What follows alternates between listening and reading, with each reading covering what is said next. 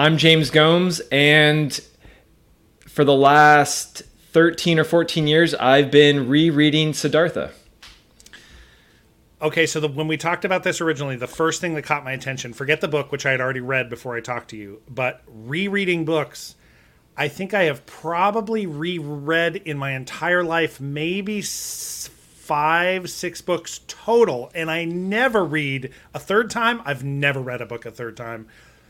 Do you normally reread books you love, or is this really a rare exception for this one book? I do reread it there's so many books to read. So I mean, it's right. kind of the rereading is safe. It's very safe. You know what you're going to get on a reread. So there's a few, but when I was less of a reader, I would reread books more, more like watching a movie. So I've read Into the Wild probably five to six times, but most of those times when I read that book, I I wasn't really a reader. I read uh, Tuesday with Morrie probably three or four times. I read Lance Armstrong's book probably like three or four times. Okay.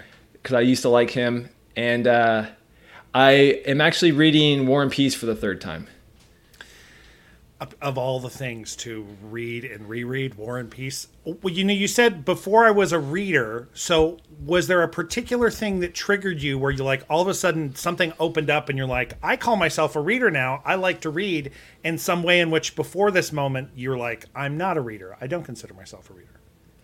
Yes definitely. I i would say in college i was the type of college student that did zero reading. Okay. And I got by by just paying attention really well in class and taking notes. And then I would study a little bit, but I definitely didn't do any assigned readings. I typically wouldn't even buy the books. The teacher okay, so would say you even, need the. You're not even cracking the books, not even for tests. No. You're like, I'm just not looking at the book. Okay. No, well, because the teachers always lie on the first day. You need this book, and then after you know the first couple courses, you realize, no, I don't need the book at all. And so I was that type of of college student. So was definitely not a reader. And then I went to Europe after I graduated, backpacked around Europe for a summer. And I had this idea that Europeans are way smarter, way more cultured. So when I came back to the US, I did the logical thing. I, I wanted to become smarter.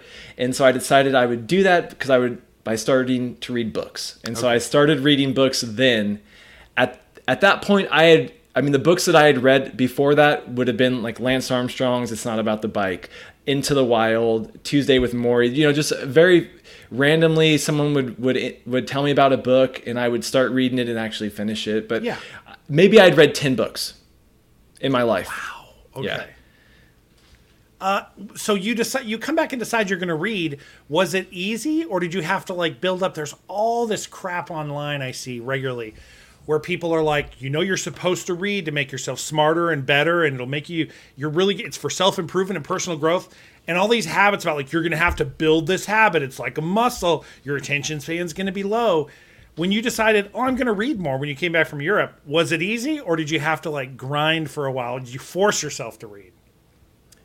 It was, it was easy for me. I, I, I read books like The Alchemist okay. and uh, The Little Prince. And there was, there was this forum that I was part of, something along the lines of alternative lifestyle, you know, something. So, so I was getting some book rec- recommendations from them.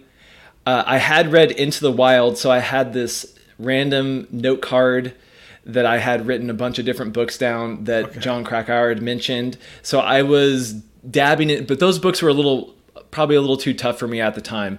But you know, so so I was just random. I'd never really read fi- fiction, so I was reading some pretty simple, easy. Uh, the Celest, the Celestine Prophecy was yeah. one of the first books I read. Things like that. Okay, so like accessible. Not you're not trying to get into like poetry from the 1500s or like Shakespearean plays. You're like, no, I'm not tackling that stuff. That's like written contemporary. That's more readable. Yes, and then I I probably transitioned. I, I eventually went back and read all the books I was supposed to read in high school. Okay saw that those were good. And then that after that stage I, I probably jumped into something like war and peace. And at that point i, I was in pretty good reading condition. Okay. Uh, when did you encounter hesse's siddhartha? So it would have been probably months of the first few months of getting back from europe. So two, 2010 Okay, so one of the first books you tumbled into after you got back, and you're like, I'm Pro- probably one of the first handful of books. What about that first reading made you every year or every so often read it and reread it and re-reread it? nostalgia has to be you know the main driving force. I th- i think the book is good. It is it is a fun story. It's an easy read. It's quick. So all those things make it also a lot easier to reread. Whereas like a book like war and peace that's that's a uh, takes a lot uh, so I, i'm rereading that a chapter a day for a year. So i'm rereading over the, the whole year. So I, I think like siddhartha you you can sit down and reread in one day if you're set you know you set the time aside and you're focused. So i would it was almost spiritual for me. I would fast typically the first few years. Like i wouldn't eat and i would just read siddhartha. And that was almost like a almost like a new beginning for for the year. I, I typically do it in in december or january. So you'd make like a whole thing, like sort of like uh, reflecting the same kind of fasting techniques that the that the monks and the mystics inside Siddhartha were doing. You're like, I literally would change my physical environment, change my habits, and then read this book. As kind of like a reset. kind of yeah. It, it just made sense. It, it was it was a way for me to kind of experience it while i was doing it Okay, so when I read Siddhartha, I had already read a lot of Buddhism stuff. And so then uh, it was interesting because Siddhartha, obviously, the name of a name for the Buddha, but this is not the Buddha in the character. So when somebody when somebody asks you if you've ever described this book, what's like your elevator pitch like? What is Hermann Hesse Siddhartha about? this this is one that I've adopted from some something I read, but Hermann Hesse's response to Buddhism is the novel Siddhartha. Okay. So Her- Hermann Hesse likes Buddhism, he likes Hinduism, he likes Taoism, he even likes probably Christianity in certain forms of that. But this is this is his response. This is his answer. Did it did reading this did you then go like well i need to understand all the things he's countering all the things he's responding to or you're like i'm just going to stay here i don't need to understand everything about hinduism that hess is thinking about everything about taoism he's thinking about Yeah, I pretty much ignored all that for years. I've I've I've been slowly revisiting some some of those ideas. I've actually recently realized that I would consider the character Siddhartha. So yeah, well let's just stick with Siddhartha is the character in Hermann Hesse's book. Yep. And if we talk about the Buddha, his name in the book is is Gotama. So we'll just call him Gotama for anyone that's that's familiar with Buddhism. So so I I think it makes a lot more sense that Siddhartha is a Hindu character and and kind of I think you can almost ignore the the Buddhism.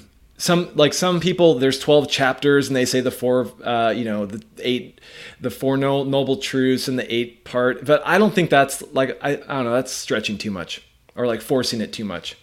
That's interesting. Um, it makes me think of also. I got really into maybe I had the same young man's experience reading Alan Watts' the book, and he talks about Zen Buddhism in there, and he talks about Taoism. He doesn't talk a ton, some about Hinduism, but you realize when you get later and you get into Buddhism, you're like, oh, Alan Watts stuff more earthy, more humorous, more down in the dust with the people and like Hinduism just these cycles going on and on and there's not necessarily a lot you can do whereas Buddhism is much more about controlling yourself.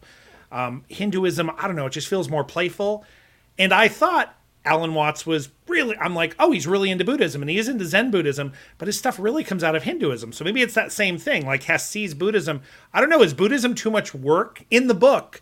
The character of Gautama, is there some uh, what are the kind of path that how does siddhartha's path deviate from the other mystics he runs into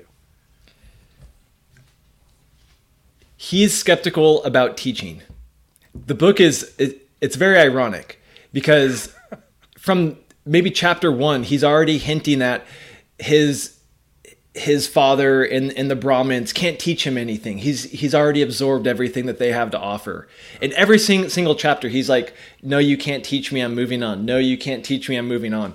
So it, it's just that fact that uh, self discovery, self self uh, realization, which is also I think more of an Hindu idea as well, but that you you have to go out and figure it out for yourself. So he already has that bias that he's not going to be able to learn he's not truly going to be able to learn enlightenment from the Buddha. The teachings are good. He likes the teachings, sounds great, but he's not really going to understand or know or capture what the Buddha experienced unless he does it himself. Is that something you we've talked about also is you're like you're like I, I think this book is like it's kind of a young man's book. And if you come to it really old I'm not sure it resonates the same way. Is that character it sounds like it's kind of embodying like this brash like i'm young you don't have anything to tell me i gotta figure this stuff out on my own. Yeah, so I was very much in that camp. I think I really identified with the young Siddhartha and I kind of agreed. Like every time that he experienced and had this new uh, this new awakening, I was like, yeah, yeah, that makes sense. I like that. And so I was, I was a bit of a experience junkie. I was someone that was doing backpacking. I had after I'd read Into the Wild, I'd, I'd read it very maybe like a few weeks before my spring break, and I went hitchhiking over spring break in college. So, it, you know, I was very much into exploring, doing things. That that Mark Twain quote about in 20 years you're gonna you're gonna regret. Uh, anyways, the one about about regrets. you took know, it to heart you're like I yeah, yeah, yeah. I, I mean, I like I time. love that quote. You know, uh, so I was all about living life to the fullest, and so I really resonated with Siddhartha's journey. I also was having a little bit of an existential. I guess dread. I had I had uh, fallen in love in Europe for the first time backpacking, and it didn't work out, and it, I was a bit heartbroken, and I was kind of realizing things. I was looking into teaching science. I was you know studying some physics, and just kind of all that com- coming together, asking bigger questions, kind of getting into some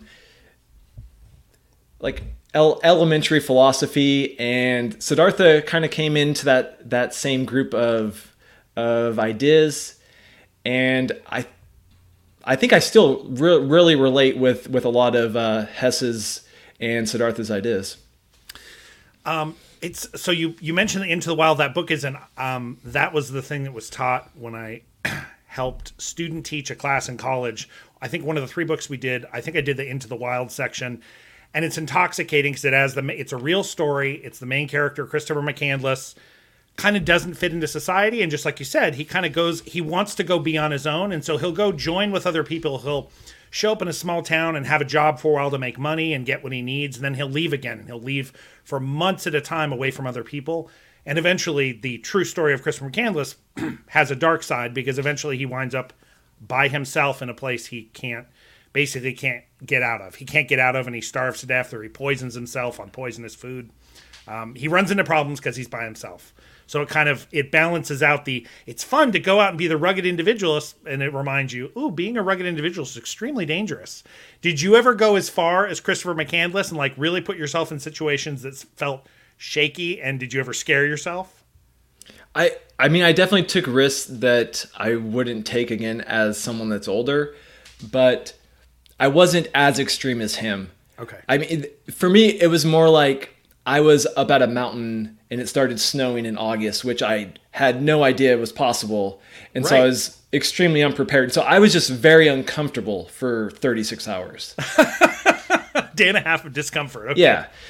Or like the first time I went backpacking, I same like same thing. I I was in Yosemite. The elevation there is about eight or nine thousand feet. The the spot that I was backpacking around, and I was looking at lightweight backpacking things, which I didn't realize were all desert environments. And it was summer, so I figured I you know I'd be fine. I got lucky. This this is more hindsight, but I got lucky. It could have been very cold out there and had it been very cold i would have been miserable so like that's that's a good example of something that could have gone bad it didn't go that bad for me but just little things like that What was the shift? So it, you're young, you kind of have this early existential crisis. You're like, what am I here for? What is the point of life? What is this existence? Existential dread, existential crisis.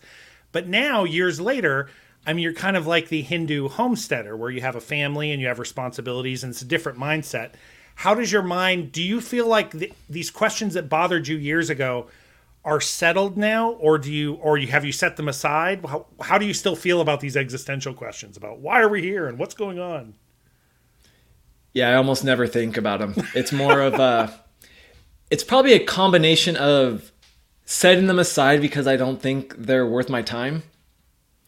I mean, you know, some it's uh it's always fun to think about dying, like not fun. It's always interesting, uh, yes. not and not fun. But uh, you know, I mean, like I just I just don't uh, I don't have the time and energy to to care about those questions or and so I'm yeah I, I guess I'm way more focused on middle life being a dad kind of uh, family life kind of figuring out what's what our family is going to do and not so much i mean i don't know i still think about stuff like that but yeah it's different. It's more now now it's now it's just it's just pure nostalgia. Like i remember what it was like. I i relate with with the young man siddhartha. I definitely relate to the christopher mccandlesses but when i read them now it's not like yeah i definitely agree with that. It's like no that's kind of dumb but like i get it. Oh, so not only um you can th- reflect back on wow, this really got me, and then decades later you're like, I have had that reaction where there's certain things you read and you go back and you're like, uh, me at the time and other people in that age, I recognize how that's not a dumb question and that's a, an important experience to have. But now, much later, you're like, I, I can't repeat that. that. Like, I already know, I already have the answer to that question, or that thing just doesn't bother me anymore. What does it feel like? yeah, it's, it's kind of in, in between there, I guess. I guess it's more like, wow, Christopher McCandless is really extreme. Yeah. But I do still relate with a lot of those aspects of of being dissatisfied with society. That's that that's another one. very strong connection between McCandless and Siddhartha. Is they're very unsatisfied with society and the people around them. And so I can relate with that. I'm very much you know in society i'm not planning on leaving anytime soon but like i get it like i'm not i'm not i guess i'm i guess i'm way more acceptable uh, of society now. And yeah everyone can't just leave society. That that's not going to work out well.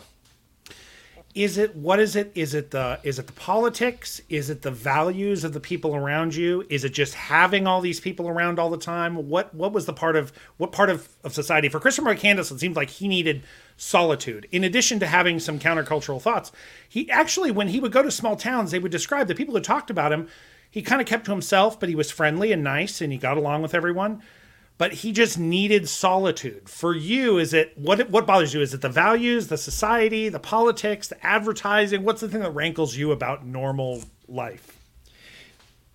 So originally it was the consumerism, the okay. the materialism as in owning physical things.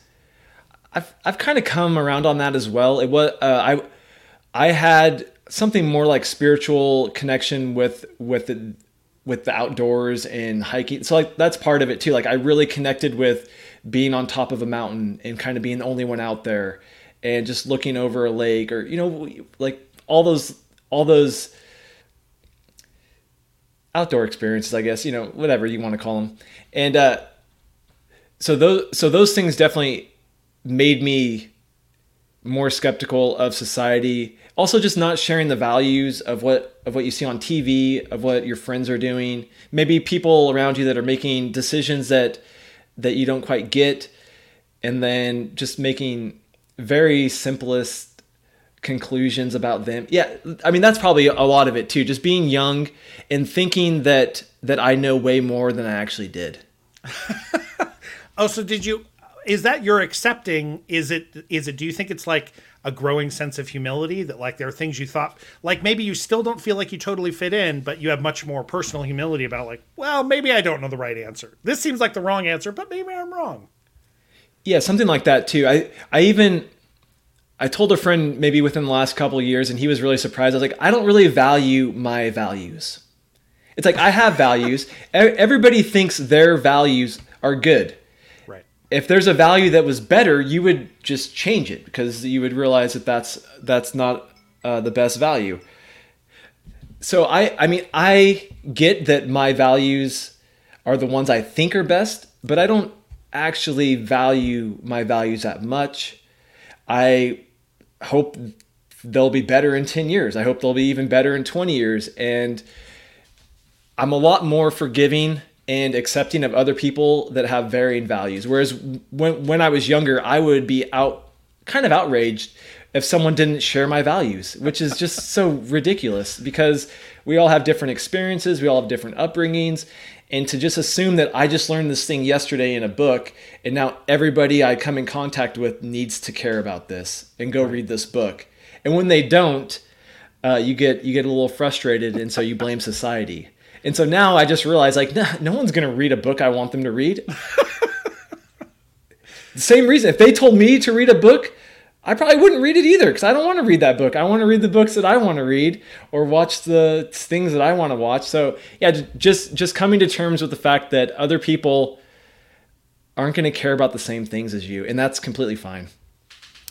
Is there a way in which Siddhartha over the years has? Are there parts of it that you highlight is kind of like, well, that was that appealed to me as a youth because the end of the book it does peter out, kind of like the all the stories of the Buddha himself. He gets older and then he dies. Uh, and the people get old and they die at the end of this book. Is there is there anything in here that kind of speaks to you now as an older reader of the book versus a younger reader?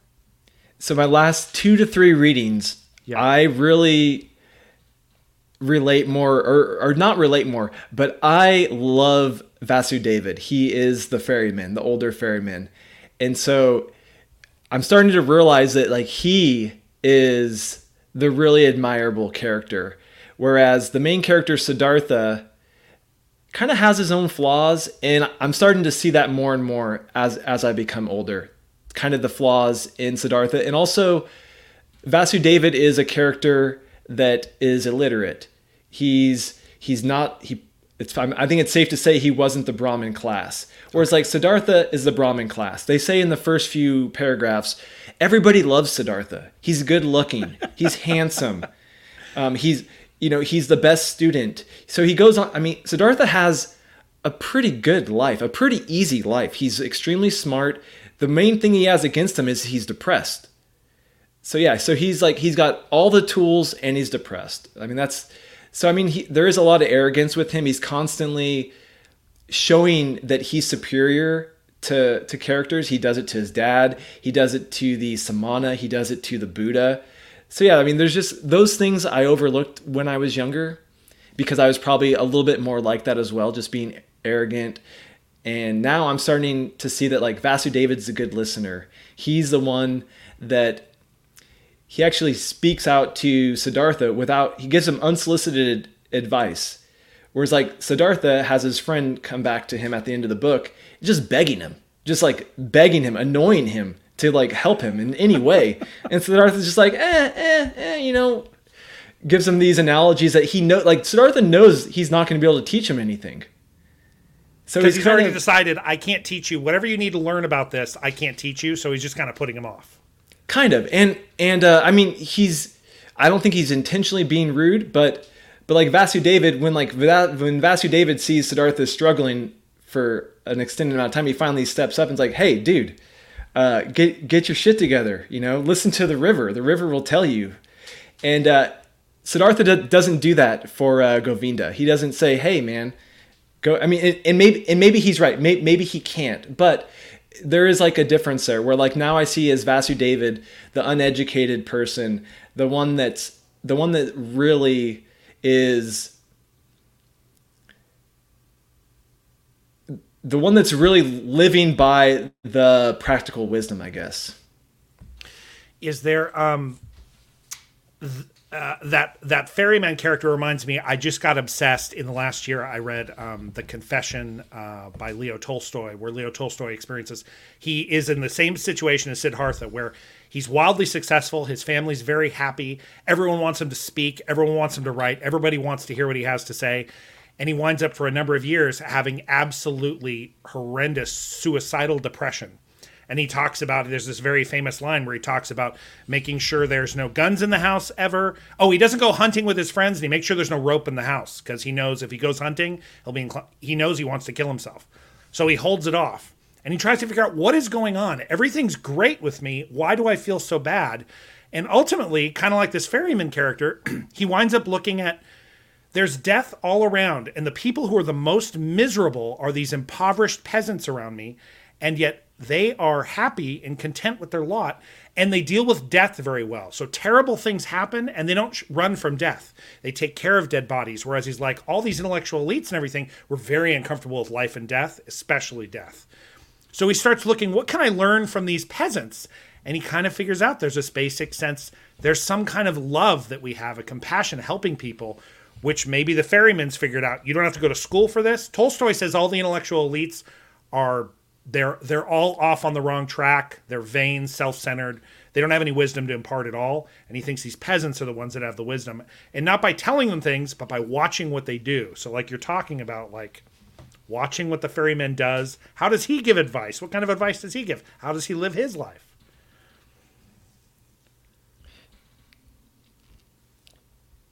Uh, mm, yeah, I mean, yeah, it sounds good.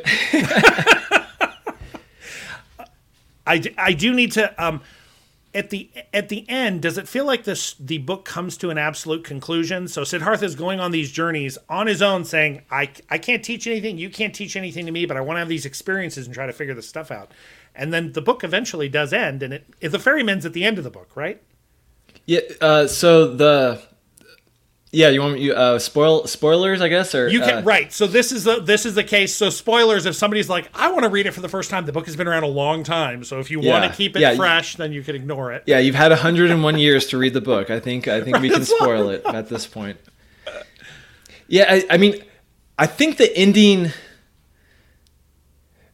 I I didn't really like the ending for years, I guess, Interesting. but it it is very ironic. It's it's almost because Siddhartha does teach his friend. He does pass the wisdom to him. He he does pass in enlightenment to him, which is the book has been telling you since chapter one that is not possible. so it's it's extremely ironic. You know, it contradicts itself. And then the book also even even personally, the fact that I've gained so much from the book just by the experience of reading it is also a bit ironic itself. So I'm not sure if how intentional that's supposed to be. And I don't really have a great answer. I think I think it's it's a if if if you look at it like a fairy tale, it's it's very much a fairy tale ending.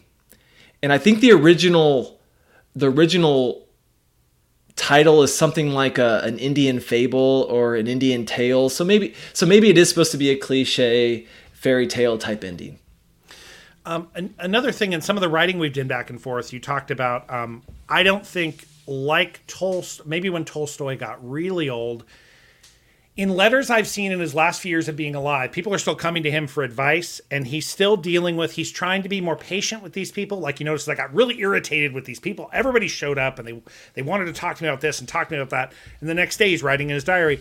Oh, I'm still impatient. I'm still trying to deal with this stuff. So he's still on a journey of trying to become a better person. Um, I have the feeling when Hess wrote this that Hess was not resolved about what the answer to life is. For sure, we know what the meaning of life is. It's captured in this book. So maybe whatever uncertainty there is in the book is a result because the person writing it also not totally certain. Maybe there's not a clear lesson in the book. Yeah, there's, so there's this phrase called the small gap. Siddhartha tells tells tells the Buddha in the story there's this small gap, and I think I think you can see Hess's small gap in the story as well. Yes, because I mean exactly what you're saying. Hess, like Tolstoy, could not could not follow their own Yeah. you know, uh, I guess ethics and uh, and uh, morality. Where I mean Tolstoy more so, I guess, but but I mean Hess was not mentally healthy. He he was a very troubled. He did psychotherapy. He worked with a student that was right right under under Jung, and uh, so I mean yeah he being able to write that book didn't help him live the second half of his life by any means he he was a very disagreeable person, similar to Tolstoy. He spent a lot of time alone, there's a fun quote of his something along the lines of someone asked him why why he writes and he's like well i write because i can't paint the whole day you know like i, can't, I simply can't paint all day long so I'll, I'll do some writing in between. But yeah i mean he lives he, he's living up in the alps and i he kind of abandons his kids. Uh, yeah just not a very easy person to be a, to, to be around. Did you ever in your life want to be so that thing you noted about not not so great writing things about great virtues and ideals and the meaning of life etc as an artist or painting it or making the music and then those people not having easy lives not making choices good choices that we see regular people make all the time did you ever want to be at any point read these books by these greats and be like i want to be one of these greats i don't know i I think that's also maybe a, a young man's thing. You, you you think you're going to be famous. You think you're going to be a professional athlete in five different sports and all these weird things when you're younger. I don't. I get. I guess I've. I guess I've always had this idea that that I had some something worth sharing that I've maybe come come to terms with that. But so I don't know exactly how uh, to answer that. I mean, I guess a little bit, but not, but not, not to the extent that you're saying. I don't think I ever wanted to be Leo Tolstoy or Herman Hesse. Yeah. Um, are there ways? So, in a, if this if this is inside baseball and you don't talk about this stuff, you don't have to. Um, but I'm curious about your kids. Um, uh, my own internal journeys have kind of led me to some of the conclusions you're talking about, where I'm like, well, what's so great about my values? I mean, what's it's true there are some values like you need to be nice i try to get my kid to be nice to people and i try to get my kid if you promise to do something you should do it so there's some basic values but really big like trying to shape a kid. When you went into parenthood did you try to shape and teach the way you know maybe people around siddhartha did or you like no the kids need to do it on their own. I can't teach them to do this. So a little more background. So i taught for I taught I taught in the U.S. for four years as a classroom teacher, so I I have a master's in, ed, in education, and I taught English as a language art, and so I I'm f- familiar with with teaching, and I know the benefits of education, and and and like I know the things that really make or break a child's future at the younger ages as well. So I I guess I've I started teaching my daughter the ABCs when she was like one, like once she started talking practically. Okay. Uh, you know, we started doing phonics when she was like two. She's she's only five now, so she just started kindergarten last week actually. So you're definitely aiming on the literacy, yes? Yeah, definitely. Yeah. So I mean, like I know like liter, and then and and as I said, I didn't really start reading till after I graduated college. I was in my mid to late twenties, and so for me, I was terrible at reading growing up. I didn't learn phonics. I was one of those kids that I would count the paragraphs and try and predict what paragraph was mine when we were reading out loud in class. so and I had so much anxiety ones. about it. And so I, I mean, I really, it's embarrassing that I was able to graduate college considering what my reading and writing skills were at the time. and you became an English teacher. Yeah, so I had to go back. So so my first degree was in exercise and sports science. Okay. You yeah, like so I, I got a degree in push-ups. Okay. But then you got then you decide to get right. Then you decide to get an English degree. So there's literacy, but do you feel like uh, values or the meaning of life, uh, whether it's religion, spirituality, mysticism, or moral value, do you feel like you're really you're a hard push on, or a light touch when it comes to your kids? Yeah, I don't really think about it that much. There was okay, so here's so here's an example. Yeah. We we have a a pass to our local museum, and our pass is a it allows a guest. A guest can take my daughter to the museum under our un, un, under our membership. It's not hundred percent clear, but uh, so so we had someone that that was watching our child for us, and, and we were going away for a night, yeah. and uh, and so I just said, yeah, the pass will get you in. If it doesn't, then I'll just we'll just pay you back. Right. And uh and and the woman looks enough like my wife where she went in and she just pretended to be my wife.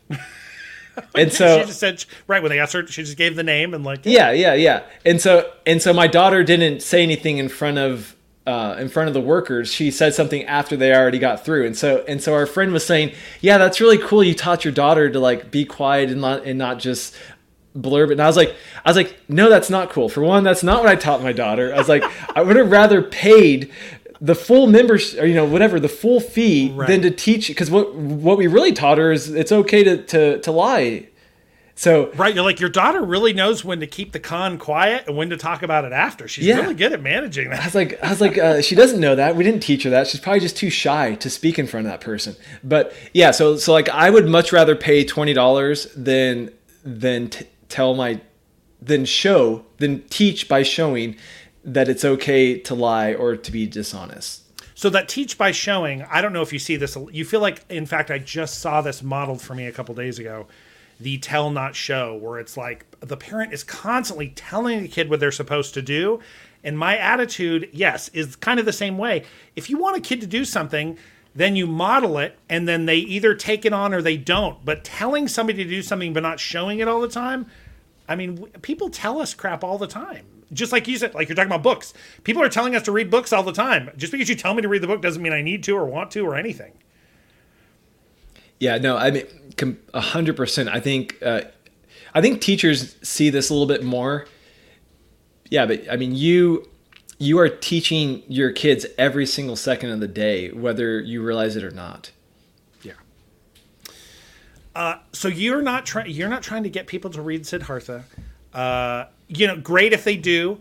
Um, is there anything originally we were talking about with this book because I was thinking about this for another podcast. Oh man, we need to come up with some actionable stuff out of here. And so I'm wondering maybe just you did have a few things. If anything jumps to mind, are there particular things you think people can things they can learn from this book or an idea, not just the overall book and its plot, but a particular idea in here that really grabbed you and has never let go? Something that's kind of either in there, either a practice or something, some mindset or some idea in there that really grabbed you and still grabs you. I would say there's a handful. I think I think kind of the teaching what what we just discussed. I think there is wisdom in the idea that you can't teach or you can't express wisdom like you can't transfer wit like I can't transfer wisdom to my daughter no matter how much I want to. I think that's I think that's right. But the flip side is you can teach a lot of things that can maybe help her to acquire wisdom. So that's so that's kind of I guess the the I think the book practically shows that without explicitly saying it. I think Siddhartha's kind of he's may, maybe wrong you know he's wrong about that that you can't or that teaching is is a waste of time or that you can't learn anything i think i think he proves that at, at, at, the end when he's able to somehow transfer some wisdom over to his friend. So i would say that comes away. It kind of has to. I mean if you're reading something and you're taking something away it's Right. so so that's that's you know that goes back to the ironic part. I would i would say another one that that makes the book hold up is scientifically and psychologically there's nothing really going on in the book that we can that we can write out just you know um, debunk scientifically. So that's that makes it philosophically seem a little more sound. The- I As in, there's no, so wi- like, for instance, in many religious texts, if you're not looking at them metaphorically, there are wild supernatural claims or wild, uh, yeah, wild supernatural claims that crazy things happened or that crazy things caused it, and the book is not really jammed with that. Yes, in in Siddhartha, I'm I, I I think it's probably safe to assume that the character Siddhartha should believe in reincarnation, but the book doesn't. I don't even think it uses the word once. It definitely it talks about cycles, Yeah. but it doesn't. It that's like a very westernized westernized take on it. It it it because I think a lot of Westerners would especially probably in the 1920s, would have a really hard time accepting that idea. Whereas, like in the East, it's not even something you would think about. Right. That if, if the practical aspect of like, as, am I Brendan or you James supposed to think about what we're going to do, and then based on what we do, that's how we're going to be reincarnated after we die. Right. A lot of Westerners are like, that doesn't really fit. Heaven and hell, sure, they got that down, but this idea that we're going to come back and back, yeah, yeah. Yeah. So so that I mean yeah. So there's no things like that where you could just say. I mean even I mean you you could make a scientific claim for for reincarnation as well, but but just like the oneness, uh, the interconnectedness of the universe, I think science is probably saying more and more that's right. I mean, we're all made out of the same elements, and then those things are broken down and they're made out of the same pieces. And the further they look, the more it's kind of does appear to be a oneness. Whether I mean, maybe not a direct, you know, hundred percent correlation between philosophy and science, but I mean, it definitely fits. And and same thing with like the psychological stuff that's going on with Siddhartha. I mean, you could you could easily kind of uh, one of the ones I like is is hedonic treadmill. This idea yeah. that, that we have like a base state and that we're always going back to that base state. And even if something really good happens to us, eventually we're back at the base state. Something really bad happens to us, we go back to the base state. And and I think you can see that in Siddhartha too. Siddhartha has some really high points, goes back to the base state. Has some really bad points, goes back to the base state. So I, you know, I think like psychologically and scientifically, the book kind of supports the world that that we're in right now. Yeah, I do like. I mean, that has been my experience. I don't know if it's true or not. So there are some human beings that don't. It, that doesn't seem to be as much for them. They really do think that they are achieving and growing and succeeding, and that there's no kind of settling. So if you stop growing, they've they've they they perceive life as going up a ladder or down a ladder. So if you go down the ladder, you can go back up. They don't really perceive it's I think maybe what you're it's more like a rubber band. Like you can get really really happy over here, really really sad over here, but the pressure your body and a, a psychology will exert is to try to pull you back to wherever your chemicals, the brain, wherever your brain's used to being, that's kind of where it wants to go. Just let's just bring it back to where it was. So you can never get so happy, you'll never be that sad again. You never get so sad, you'll never be that happy again. And then this is another one. This this is maybe my my the interpretation I like more now. Okay. is is is more of a, a evolutionary uh, psychology approach where whereas the reason why Siddhartha can really figure it out as an old man is because he no longer has a biological need to do anything.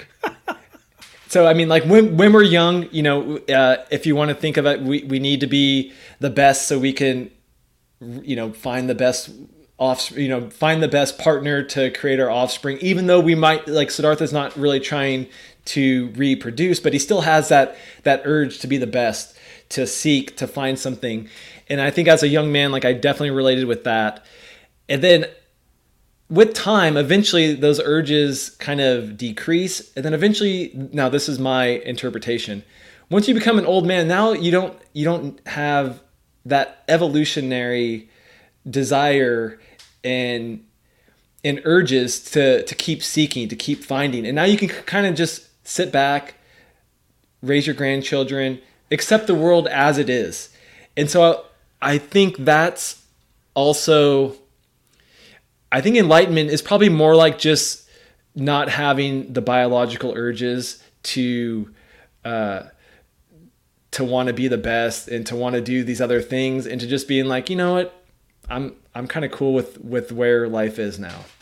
So I think that that's is, probably yeah. Go ahead. No, no, I was just gonna say that's fascinating because you know at the beginning you're like, ah, this feels more Hindu than Buddhist, and it absolutely does. The thing I've always liked about Hinduism is it sort of accepts these are the cycle. It's not just these mega cycles of like the creation is created and then the god destroys it and it's created again uh, but in the individual life, they have this homesteader time when exactly as you're saying, you're looking for a mate, you're having kids, you're building resources so you can raise your kids. But then in the Hindu, these four life cycles, the one at the end is well, you're old, so you kind of renounce. You don't give, you don't throw away your family, but you don't have any responsibility to your family anymore. So now you can finally get old and wander as a wandering monk or a wandering beggar. Now this is a period you can just wander. Think about the universe. So it does, yeah. It kind of lends being more um, accepting of that everybody has all these urges and this power for this this period of your life. Then eventually move on to another stage and another stage. Yeah. So I think the practical wisdom, if someone wants the practical wisdom, it's just to get old. And then you, you know Just- just get old. Yeah, just so stay alive. So yes, Stay alive and get keep- old. Right, stay alive and get old, and the wisdom and the insight will come. Yeah. Yeah, the one I mean eventually you'll you'll accept whatever oneness, you know, you find in the world and uh, you know, you'll finally be happy. I do feel less when you're younger. If you yearn for this kind of wisdom that comes later, or you yearn for enlightenment, there's way more battle and grinding against the people around you. Like you described, like kind of not fitting into society, being angry or judgmental about these people around you that don't share your values. And the older you get, you're like, well, my values are about the same, but I don't hold on to them so tightly, and I'm not so bothered that all these other people don't live by these values.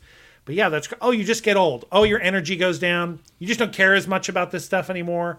Like, oh, okay, the goal is just to get old.